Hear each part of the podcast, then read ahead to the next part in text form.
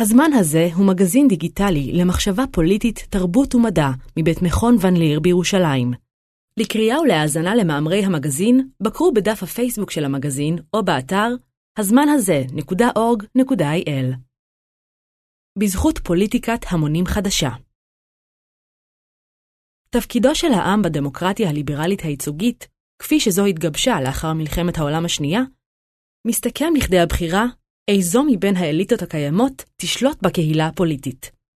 הפתרון הראוי למשבר הפוקד כיום את הליברליזם הוא הרחבת הדמוקרטיה על פי משמעותה המקורית שלטון העם באמצעות הגברת נוכחות ההמונים בזירה הציבורית. למעשה, שיטת ממשל כזאת קיימת כבר במסורת של החשיבה הפוליטית המערבית. מאמר מאת דני פילק, קוראת אביה שפיצר. שורה של אירועים בלתי צפויים שהתרחשו בשנה וחצי האחרונות במערב, עוררו פאניקה עזה באמצעי התקשורת, במוסדות האקדמיה ובמכוני המחקר. משאל העם על הברקזיט בבריטניה, ניצחונו של טראמפ בבחירות בארצות הברית והתחזקותו של הימין הרדיקלי הפופוליסטי במדינות רבות באירופה, כל אלה יצרו תגובת חרדה מפני גל הפופוליזם ששוטף את העולם ומאיים על סדר היום הדמוקרטי-ליברלי. תגובת הפאניקה הזאת, שנרגעה במקצת עם תוצאות הבחירות בהולנד ובצרפת, היא ביטוי עכשווי של תופעה עתיקת יומין, הפחד מנוכחות ההמונים בזירה הציבורית. אחד המאפיינים המרכזיים של תגובת הפאניקה היה השתוממות עמוקה. איך הם יכולים להצביע כך? איך הם לא מבינים? האנשים האלה אינם רציונליים. תגובות אלו אינן חדשות. הדמוקרטיה, שיטת הממשל המבוססת על נוכחות ההמונים בזירה הציבורית, וגרוע מכך, שיתופם הישיר או העקיף של ההמונים בתהליך קבלת ההחלטות והחקיקה, עוררה מראשיתה התנגדות ובוז. כבר במאה החמישית לפני הספירה, במחזה האבירים מאת אריסטופנס, הוצג העם כשוטה וכשיכור שקל לרמותו. כבר אז החלה שרשרת ארוכה בת יותר מאלפיים שנה של הגות וספרות, שבמרכזה הסלידה והפחד מההמונים. כך הם הדברים עד ימינו. שתי האידיאולוגיות המרכזיות של המודרניות, הסוציאליזם והליברליזם, מבוססות על ניסיון מתמיד לאלף את ההמונים. מרקסיסטים מכל הספקטרום, בין שמדובר במנהיג מהפכת 1917 ולדימיר לנין, בתיאורטיקן הסוציאל-דמוקרטי קרל קאוצקי או באנשי אסכולת פרנקפורט, ביקשו לבסס את ניתוחיהם ואת האסטרטגיות הפוליטיות שלהם על ההנחה שהמעמדות העממיים מתקשים באופן אינהרנטי להבין את המציאות ולפעול נכון. מבחינה זו, הדמוקרטיה הליברלית הייצוגית אינה טובה יותר. המבנה המוסדי שלה מבוסס במובנים רבים על ניסיון מתמיד להגביל את יכולתם של ההמונים לקחת חלק פעיל בניהול העניינים המשותפים לקהילה הפוליטית. ג'יימס מדיסון, מהאבות המייסדים של ארצות הברית, שהיה דמות מרכזית בעיצוב החוקה האמריקנית ומקור השראה מרכזי של הדמוקרטיה הליברלית הפרוצדורלית, כתב שיתרונו של השלטון באמריקה על פני הרפובליקות של ימי קדם, הוא ההדרה המוחלטת של העם כגוף קולקטיבי מהשלטון. את הדברים האלה הוא ניסח לא במאמר זניח או נשכח, אלא בכתבי הפדרליסט, קובץ המאמרים שתרם תרומה מכוננת למחשבה הפוליטית האמריקנית הממסדית. מאז ועד היום, המבנה של הדמוקרטיה הליברלית הייצוגית, שיותר מכל היא פוחדת מרודנות הרוב, מיועד להרחקת העם כקולקטיב מכל יכולת שלטונית. למעשה, הדמוקרטיה הליברלית הייצוגית שהתגבשה לאחר מלחמת העולם השנייה, תואמת את תפיסת הדמוקרטיה שניסח הכלכלן ואיש מדע המדינה יוזף שומפטר, שיטת משטר שבה תפקידו של העם מסתכם בכך שאחת לכמה שנים עליו לבחור איזו אליטה מהאליטות הקיימות תשלוט בקהילה הפוליטית. הרעיון הדמוקרטי המקורי של קולקטיב ששולט על עצמו, כלומר דמוקרטיה במובן המילולי שלה, שלטון העם, נדחק לשוליים. הרחקת העם מהשלטון החמירה אף יותר בעידן הגלובליזציה הנאו-ליברלית, תקופה שבה תחומים שלמים של החיים הכלכליים המשפיעים על כולנו הוצאו מפיקוח דמוקרטי והועברו אל שלטון השוק או אל שלטון טכנוקרטי, שלטון המומחים. תהליך ההפרטה רחב ההיקף שהתרחש במדינות רבות בעולם הביא לכך ששיקולי רווחיות החליפו שיקולים דמוקרטיים. כך למשל, התפיסה הנאו-ליברלית שלפיה על הבנק המרכזי להיות עצמאי, הובילה להעברתו של מוסד מרכזי זה, השולט על המערכת המוניטרית ומפקח עליה, לידיהם של אנשי מקצוע ללא כל מעורבות או פיקוח של נציגי העם. תהליכים אלו, המצמצמים את הדמוקרטיה במובן של שלטון העם, מחוזקים כיום על ידי מגמות של משפטיזציה, כלומר העברה של עוד ועוד תחומים מזירת המאבק הפוליטי אל הזירה המשפטית, בין היתר כתגובת נגד לתהליכים פופוליסטיים שנתפסים כמאיימים על יסודות הדמוקרטיה הליברלית. לא מקרה הוא שהפופוליזם מלווה את הדמוקרטיה הליברלית כצל. הסיבה לכך, כפי שטוענת התאורטיקנית הפוליטית מרגרט קנובן, היא שבדמוקרטיה יש מתח מובנה.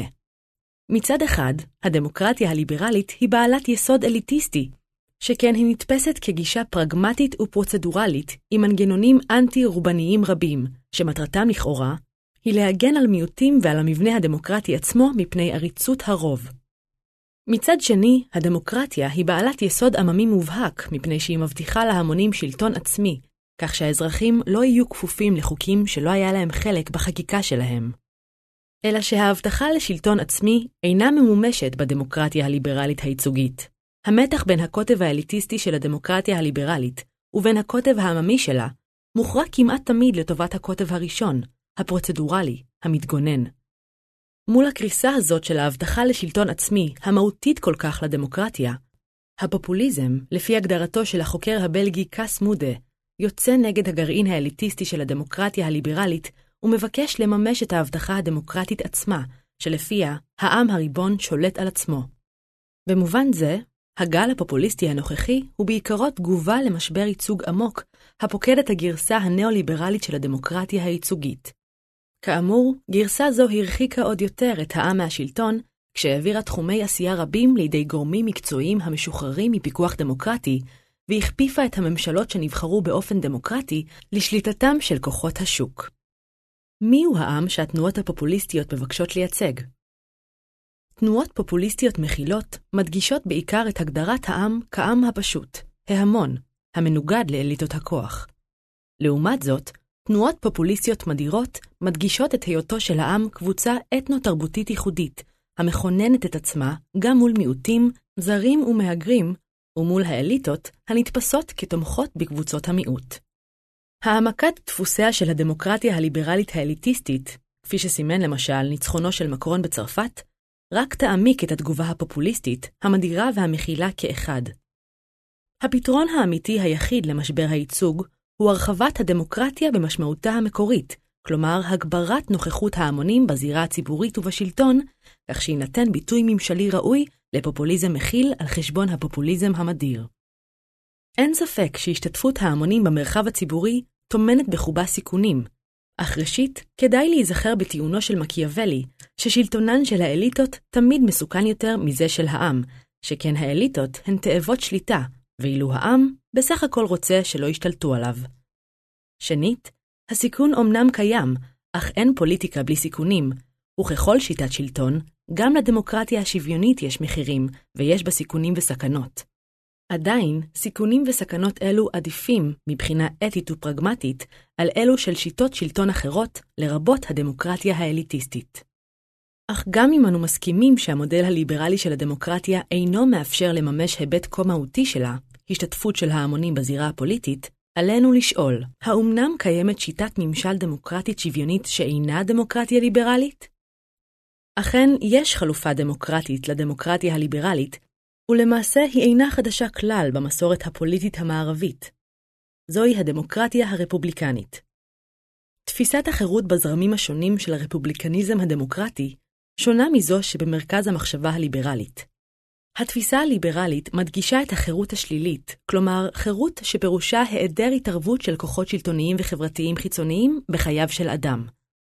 מעצם טבען, חירויות אלו הן בראש ובראשונה חירויות של הפרט, למשל חופש התנועה וחופש הביטוי. על כן, לא רק שתפיסת החירות השלילית מקדמת תפיסה פוליטית אינדיבידואליסטית במובהק, היא אף אינה מחייבת השתתפות פעילה של האזרח במעשה השלטוני. לעומת זאת, הרפובליקניזם הדמוקרטי מדגיש את היותה של החירות מצב של שלטון עצמי, שבו אנחנו, כפרטים וכקולקטיב, משתתפים במעשה החקיקתי. הגישות הרפובליקניות השונות חולקות שני מרכיבים מרכזיים נוספים שחורגים גם הם מתפיסת החירות השלילית. ראשית, הרפובליקניזם מציב במרכז הפרויקט הפוליטי המדינתי את הטוב המשותף, אותם ערכים וטובין שהקהילה הפוליטית מבקשת לקדם באופן קולקטיבי. במושג הטוב המשותף אפשר למצוא זיקה למשמעותו המילולית של המונח הלטיני רפובליקה, רספובליקה, עניין הציבור, כלומר העניין המשותף לכלל הציבור. שנית, הרפובליקניזם מייחס חשיבות להשתתפות פעילה של האזרח בחיים הציבוריים ולסגולות האזרחיות הנדרשות לקיום השתתפות כזאת, אחריות, נכונות לתרום לחברה, סולידריות ועוד. מיותר לציין שפרויקט קולקטיבי לקידום טוב משותף ולקידום השתתפות פעילה בחיים הציבוריים, קל וחומר פיתוח של מידות טובות באישיותנו, חורג מהתפיסה האינדיבידואליסטית של החירות השלילית הליברלית. אלא שגם במסגרת הרפובליקנית יש גישות אליטיסטיות יותר ופחות.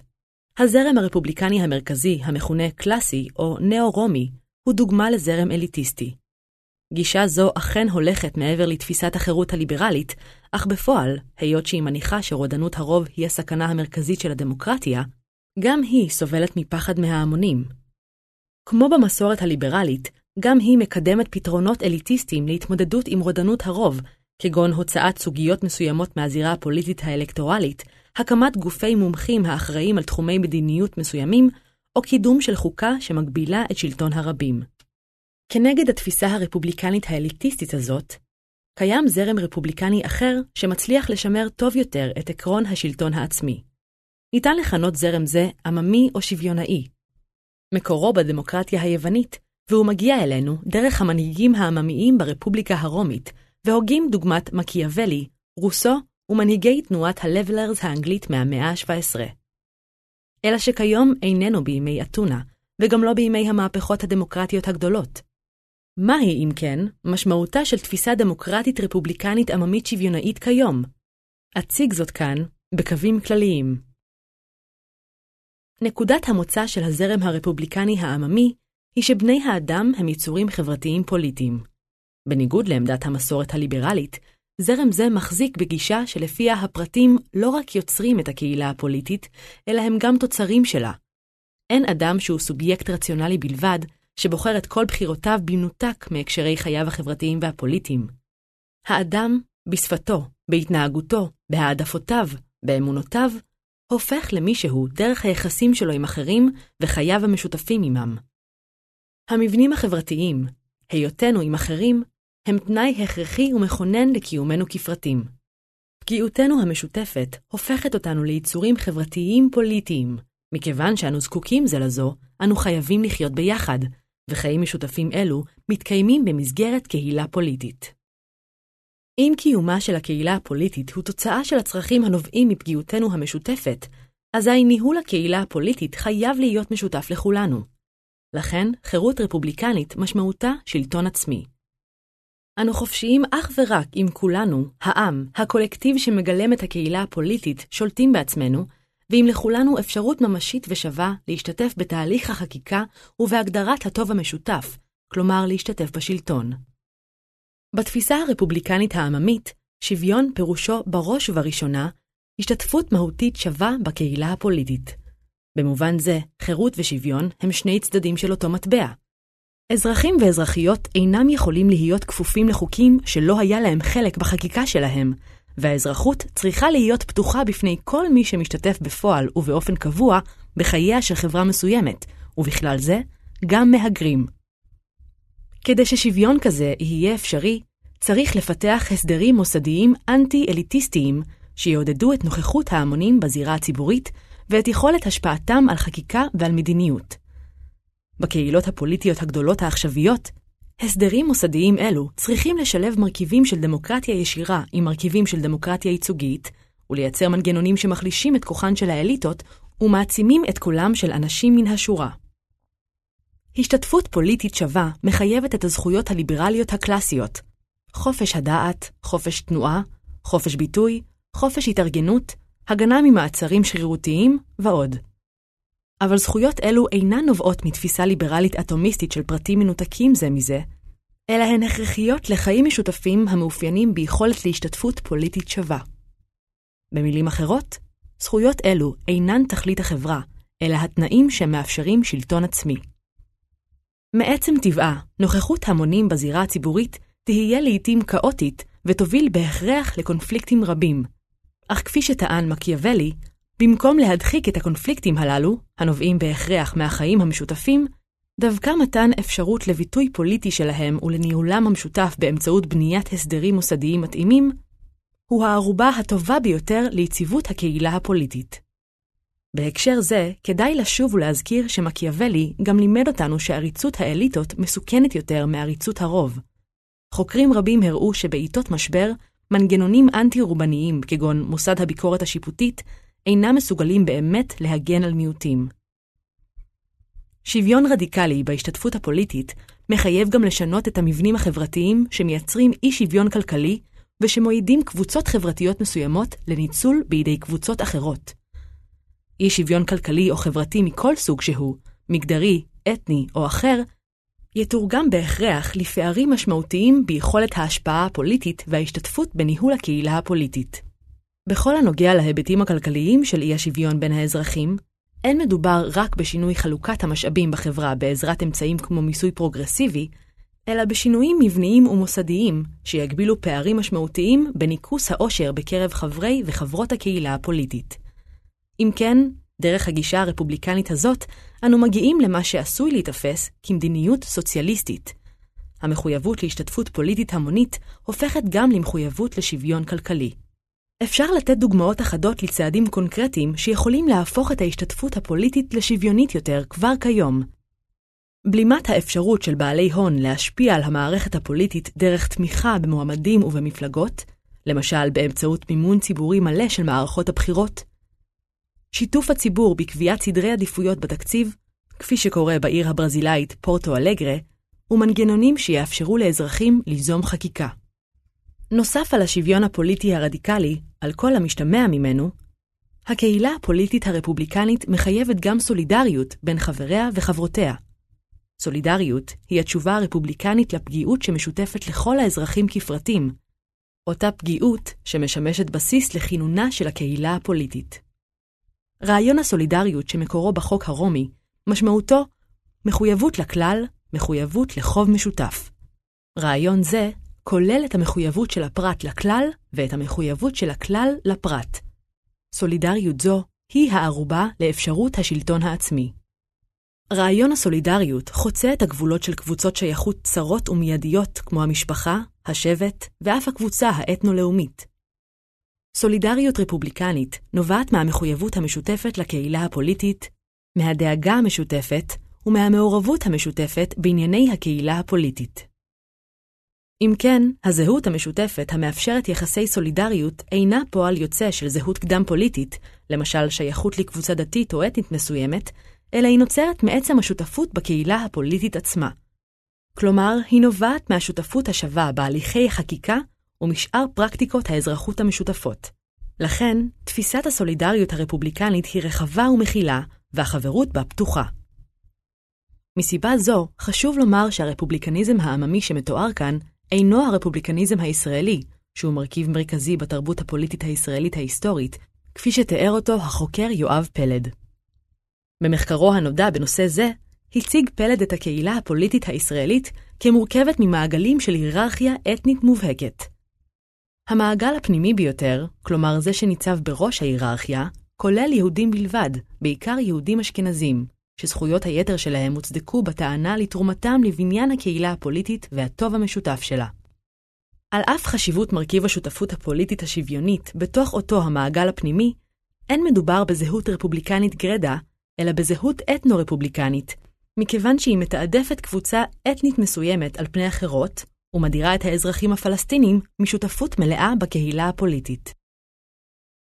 המרכיב האחרון של הרפובליקניזם העממי שעלינו למנות, הוא האופן הייחודי שבו הוא מנסח את תפיסת הטוב המשותף שלו. ההגות הליברלית, בהשפעת ההוגה הליברלי ג'ון רולס, מתנגדת באופן גורף לכינון של טוב משותף. לפי הגישה הליברלית, בחברה הטרוגנית ורב-גונית, טוב משותף יכול להיות מושתת רק על כפייה, כדי להימנע מכפייה שכזו, חברה ראויה צריכה לאפשר לכל פרט לבנות את תפיסת הטוב הפרטיקולרית שלו או שלה, ולא להתערב במימוש הטוב הזה, כל עוד אין הוא פוגע במימוש הטוב של פרטים אחרים. איש באמונתו יחיה. אך כפי שטען הפילוסוף הקנדי צ'ארלס טיילור, עצם החיים המשותפים בכל חברה מחייבים מסגרת של טוב משותף. הסיבה לכך היא שמבנים חברתיים משותפים מייצרים, אם רוצים בכך ואם לאו, תפיסה של טוב משותף שאינו רק צירוף פשוט של האינטרסים של הפרטים שמרכיבים את הקהילה הפוליטית. כך למשל, מערכת החינוך הציבורית מקדמת באופן בלתי נמנע ערכים מסוימים ולא אחרים, והאופן שבו שירותי הבריאות מאורגנים מבוסס תמיד על תפיסה מסוימת של הוגנות ולא על תפיסה אחרת. תפיסת הטוב המשותף שמייצרים המוסדות שבהם מתנהלים חיינו המשותפים אינה רק הסכמה רזה על פרוצדורות משותפות, אלא היא תמיד מהותית יותר. אם כך, עלינו למצוא דרכים הוגנות וראויות לניסוחו של הטוב המשותף הזה. מבחינה זו, לא מקרה הוא שאינטלקטואלים מהימין הדתי מאמצים בשנים האחרונות את מושג הרפובליקניזם כחלק מניסיונם להעניק תוקף אינטלקטואלי חדש לפרויקט הדתי-לאומני הישן והמוכר. מושג הטוב המשותף מאפשר להם לערער על הפרדיגמה הליברלית ולהדגיש שלקהילה הפוליטית יש פרויקט קולקטיבי משותף שחורג משמירה על זכויות הפרט. אלא שכשם שאנשי ימין אלו אינם מאמצים גישה רפובליקנית שוויונית, אלא דוגלים באתנו-רפובליקניזם המגביל את השייכות הפוליטית ליהודים בלבד, כך גם הטוב המשותף שלהם צר במיוחד. הם מגדירים את הטוב המשותף הזה כערכים וטובין שמשותפים בעיקר לפרויקט ההגמוני הדתי-לאומני שברצונם לבסס בישראל. במובן מסוים, אין שום דבר יוצא דופן באימוץ האידיאולוגי הזה של מושג הטוב המשותף על ידי אליטה מסוימת. בפועל, הטוב המשותף בחברות דמוקרטיות עכשוויות הוא תמיד בעיקרו תוצר אידיאולוגי של האינטרסים ושל תפיסת העולם של הקבוצות ההגמוניות. זהו טוב פרטיקולרי מאוד, שמוצג כאילו הוא הטוב האוניברסלי שמשותף לקהילה הפוליטית כולה. עם זאת, המציאות סבוכה יותר. חשוב לסייג ולומר שהטוב המשותף הזה לרוב אינו משקף רק את האינטרסים של הקבוצות ההגמוניות, שכן הוא תוצר של משאים ומתנים בין קבוצות אלו לקבוצות מוכפפות וחלשות יותר בחברה. מהי, אם כך, תפיסה של טוב משותף המתאימה לגישה רפובליקנית עממית? בראש ובראשונה, יש לקדם דמוקרטיזציה של תהליך יצירתו של הטוב המשותף, כך שהוא אכן יהיה משותף, ולא יוגדר בעיקרו על ידי האליטות והקבוצות ההגמוניות. יש להעמיק את השוויון ביכולת ההשתתפות הפוליטית, להרחיב את האופנים שבהם ההמונים יכולים לקדם את תפיסותיהם המגוונות בדבר הטוב המשותף, ולייצר דרכים שיאפשרו לכולנו להשתתף בעיצובו. קהילה פוליטית רפובליקנית עממית תכלול הסדרים מוסדיים שיאפשרו נוכחות של ההמונים בתהליך החקיקה ביישום המדיניות, כך שהטוב המשותף יהיה פתוח להשפעת כולם. טוב משותף זה לא יהיה תוצאה נקייה וסופית של דיון ציבורי רציונלי, אלא רק תוצאה חלקית, זמנית, מאותגרת תמיד, קונפליקטואלית ולעיתים סוערת.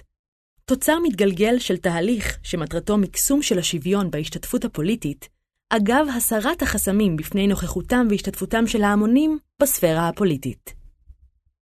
ההיסטוריה של הדמוקרטיה המודרנית היא היסטוריה של מאבק מתמיד בין הרצון להרחיב את גבולותיה, כמו המאבק על הצבעה אוניברסלית והמאבק הפמיניסטי, ובין הרצון לשמר את כוחן של אליטות מעמדיות, אתניות ומגדריות. האופי המדיר שאינהרנטי למודל הנאו-ליברלי העמיק בשנים האחרונות את המתח ההיסטורי שבין המסורת הליברלית למסורת הדמוקרטית, וחידד את המגבלות של הדמוקרטיה הליברלית בבואה לממש את ההבטחה האנטי-אליטיסטית שברעיון הדמוקרטי.